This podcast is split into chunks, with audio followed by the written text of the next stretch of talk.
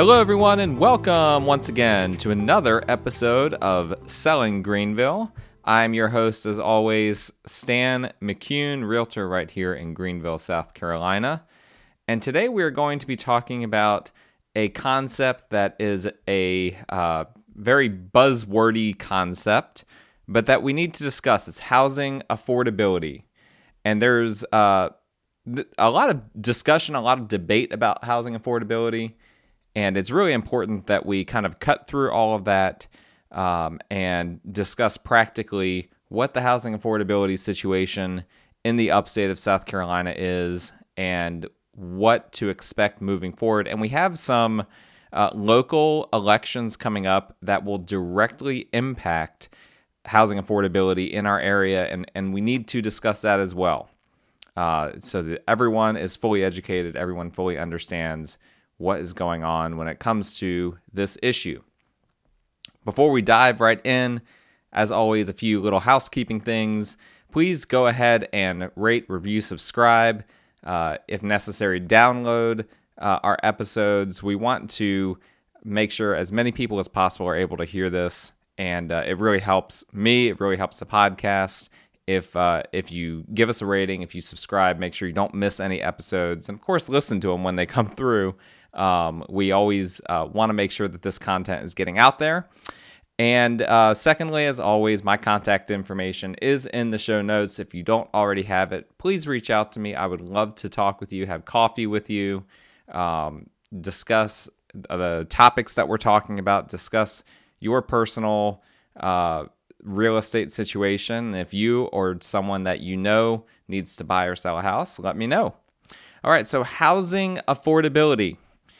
Uh, this is, of course, a topic that a lot of people are talking about right now because they can see in, in a lot of places in the US, housing is not getting more affordable, it's getting less affordable.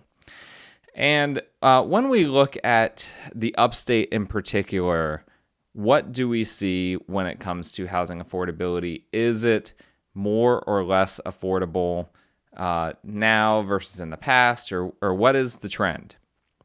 Well, there are some statistics that the uh, Greater Greenville Association of Realtors publishes every month. We've gone over some of these numbers before, but but we haven't spent a whole lot of time focusing on housing affordability.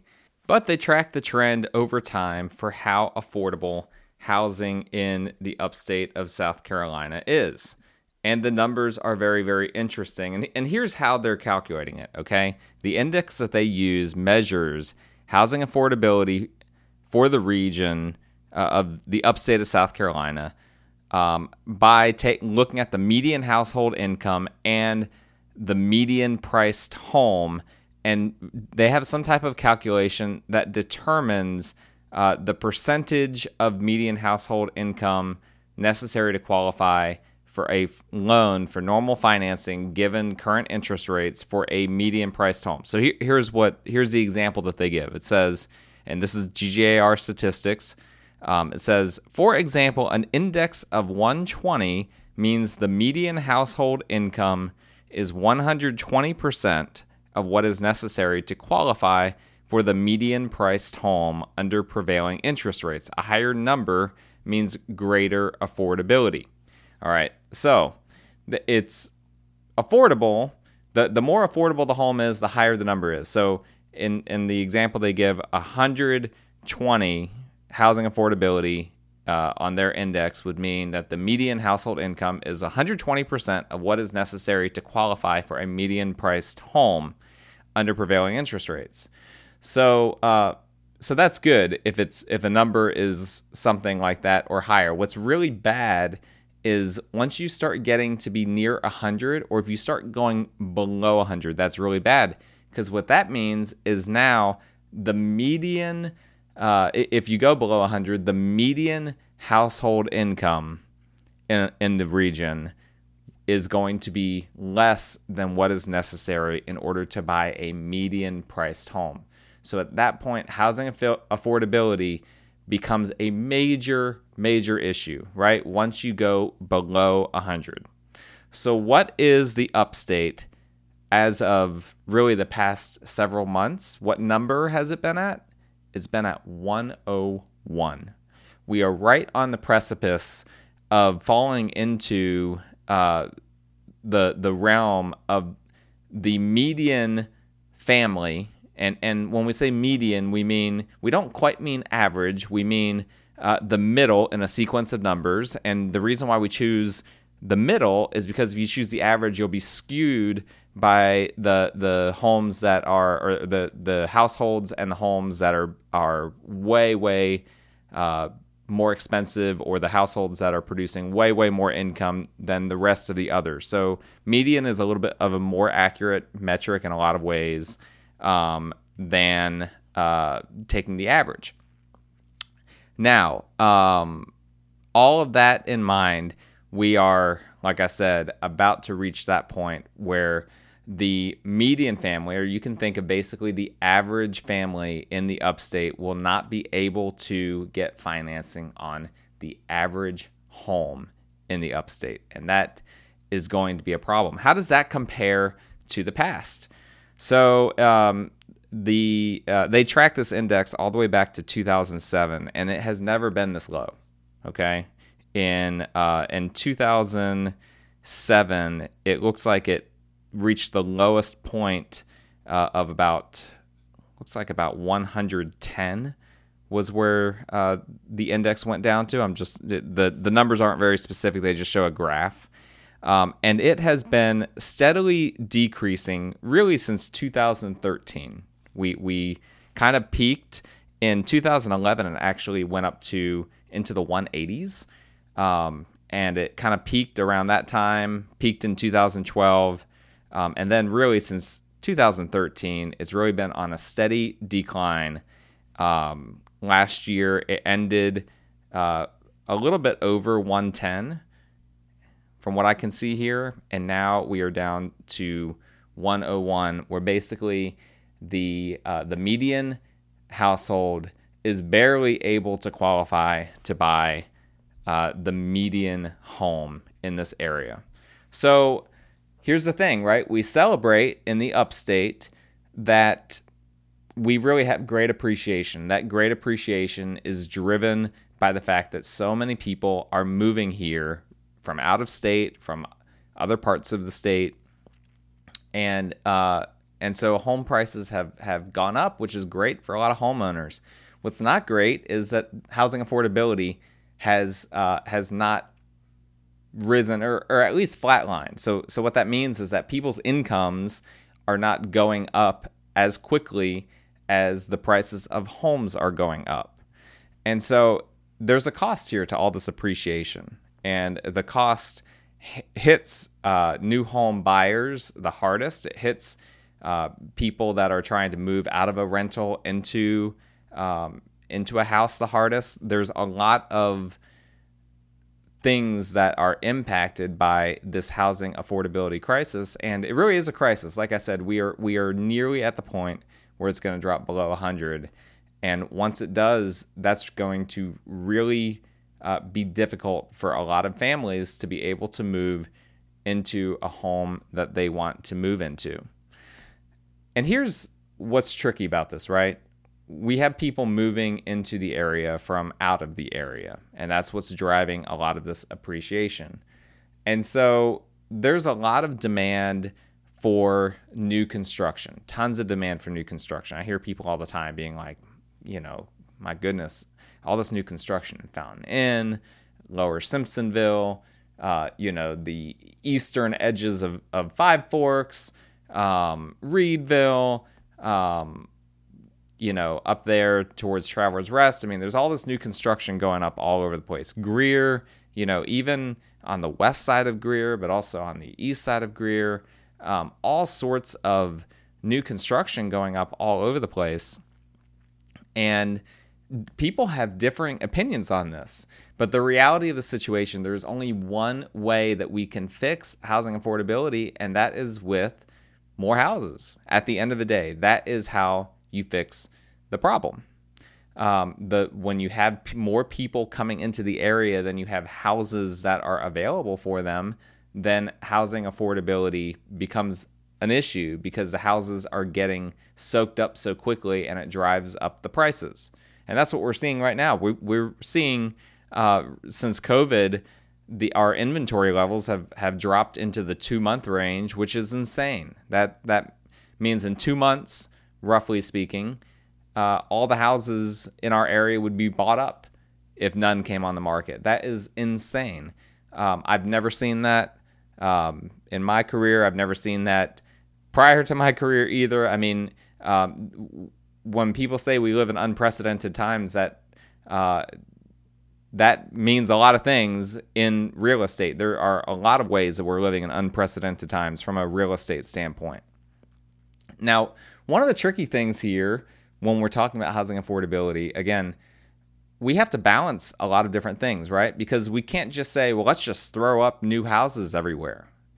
Because there are a lot of other problems, right? When you put up new houses in an area, new construction in an area, that strains the local infrastructure. And what a lot of people think about is the roads, but it, it strains other things as well utilities, uh, you know, local governments. A lot of things end up getting strained by new houses going up. And so we have to balance all of those things. And so um, this year, we have a lot of county council elections coming up, some other local elections that are coming up.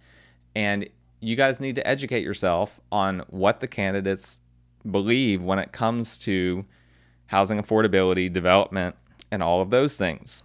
There are some people in our area that they're, a big drumbeat of theirs is housing affordability, but they want the government to be planning everything. They want the government to be controlling everything. And historically, in our our area, once the government starts controlling things, then they start doing things backwards. They start implementing zoning and planning uh, related laws, or they go rogue and they skirt the laws and uh, that they put in place or the guidelines that they put in place and it ends up being a big mess. They end up making it harder to develop an area, and that ends up again making housing affordability worse. In general, uh, we find that developers they want to build more houses, um, and as long as they're allowed to, they will, and that will help housing affordability. What we need is for uh, our local government to support uh,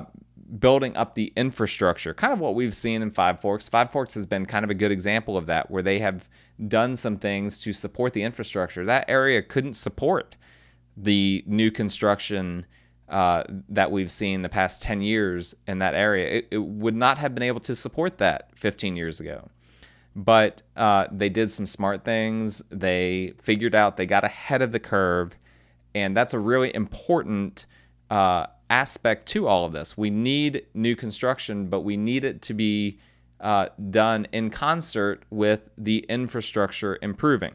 So, in my area where I live in Greer, there's a lot of angst that um, a local uh, horse farm, an equestrian, little equestrian area, that they're trying to sell off part of the land to a developer. And uh, it's on a, a, road that is, you know, just a uh, just a basic one lane on each side. I guess you would call that a two lane road. It, it's it's a small road that it doesn't have the most amount of traffic, but there are some peak times, and uh, and and the roads, you know, if you add 300 more units in there, or however many they're projecting to put in there, um, it's going to put more strain, more potholes, more issues with with the roads there. Um, you run into an issue of at some point the public schools get maxed out. So if you're in a very desirable school district, you might find yourself redistricted. And uh, that could be a major, major problem. That can impact your home value negatively. Um, so there is a fine line and a uh, major divide between how to address these things. And we need people in office, we need people uh, representing us that understand this and that are willing to toe the line to make development something that is uh, easy and flexible while also understanding that there needs to be things that the government is doing alongside developers in order to make sure that areas don't get completely overwhelmed with new development. An example uh, that I ran into recently, where again, you, you, know, just poor, in my opinion, poor uh, government is I have a client that did a full renovation on a house, completely renovated the house um, in the Parkins Mill area of Greenville. So a nice area. And they put in a driveway that was conforming to the street. It was a, a normal size driveway. It was a small two car driveway. So you could fit two cars on it, but it wasn't too big. There are a lot of other driveways on the street that had similar, uh, a lot of other houses on the street that had similar driveways. And so it wasn't like it was something that stood out like a sore thumb or, or anything like that. Um, and uh, we actually we got the house under contract. We listed it under contract right away. And after we got it under contract, mind you, this house, you know, had been permitted for the work that they had done and everything. The the you know the city, it was in city limits. They had signed off on everything. Someone comes around from the city and determines that the driveway was too wide and says that they recently changed an ordinance that used to apply only to new construction, but now it applies also to not just new construction, but fully renovated homes. Okay, however you define that. I'm sure they have a, a definition, um, but I'm also sure that they don't follow that definition all the time. Fully renovated homes in that area now require not a 15 foot wide driveway like we had uh, there, but it could not exceed 10 feet, 10 feet wide. Um, well, you go from 15 feet wide to 10 feet wide, and now you're talking about a single car driveway. Uh, well, that's a big difference. Fitting two cars in a driveway versus only fitting one makes a big difference. And guess what? Now, our buyer that we had on the house, they didn't want to buy the house. And my client, you know, graciously let them go because it wasn't their fault that the city came in and did that.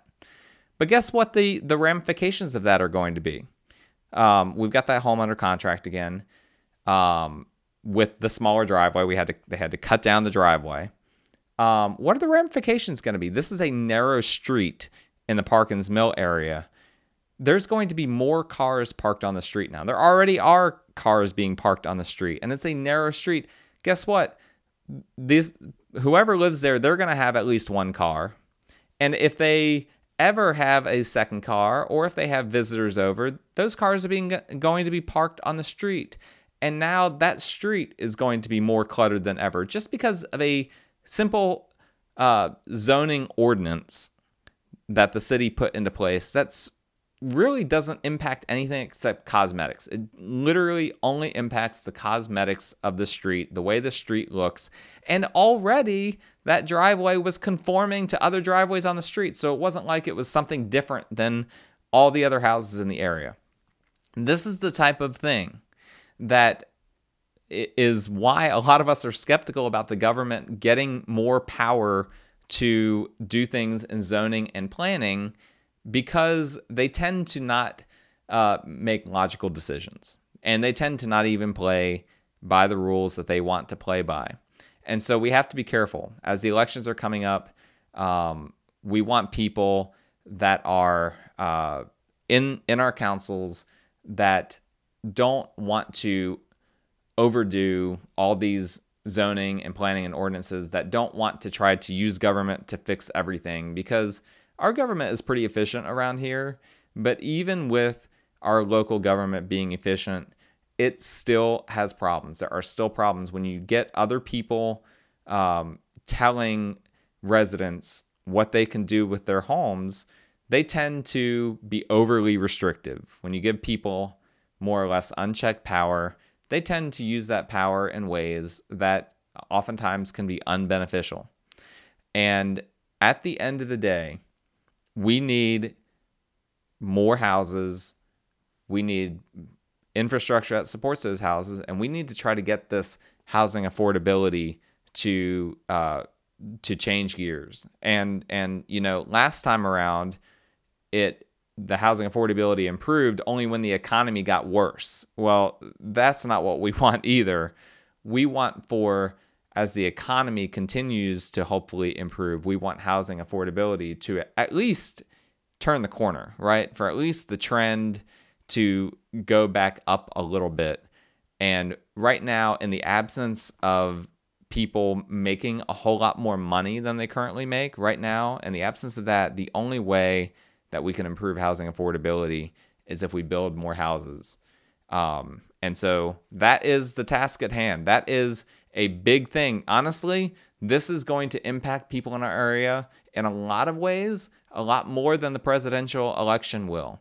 So do some research on the local elections. I have interviewed uh, a lot of the candidates, so I'd be happy to share my thoughts. I might be able, I might have interviewed your candidate uh, in whatever district you are in. If you live in Greenville, um, I've interviewed several county council uh, people that are running uh, for for the council this year, and uh, I'd be happy to to share that knowledge with you privately. From what I gleaned from that, I'm on the Realtor Political Action Committee, um, and that's one of the things that we do. We support as realtors. We support uh, some candidates over others. Try to make sure that we get people that understand the the delicate balances here between housing affordability, between development and infrastructure, and all of these things. Um, and so at the end of the day, the more everyone is educated about this, the better our area will be. That's it. Short one today. If you guys have any questions, please feel free to reach out. And until next time, stay safe and let's buy some houses.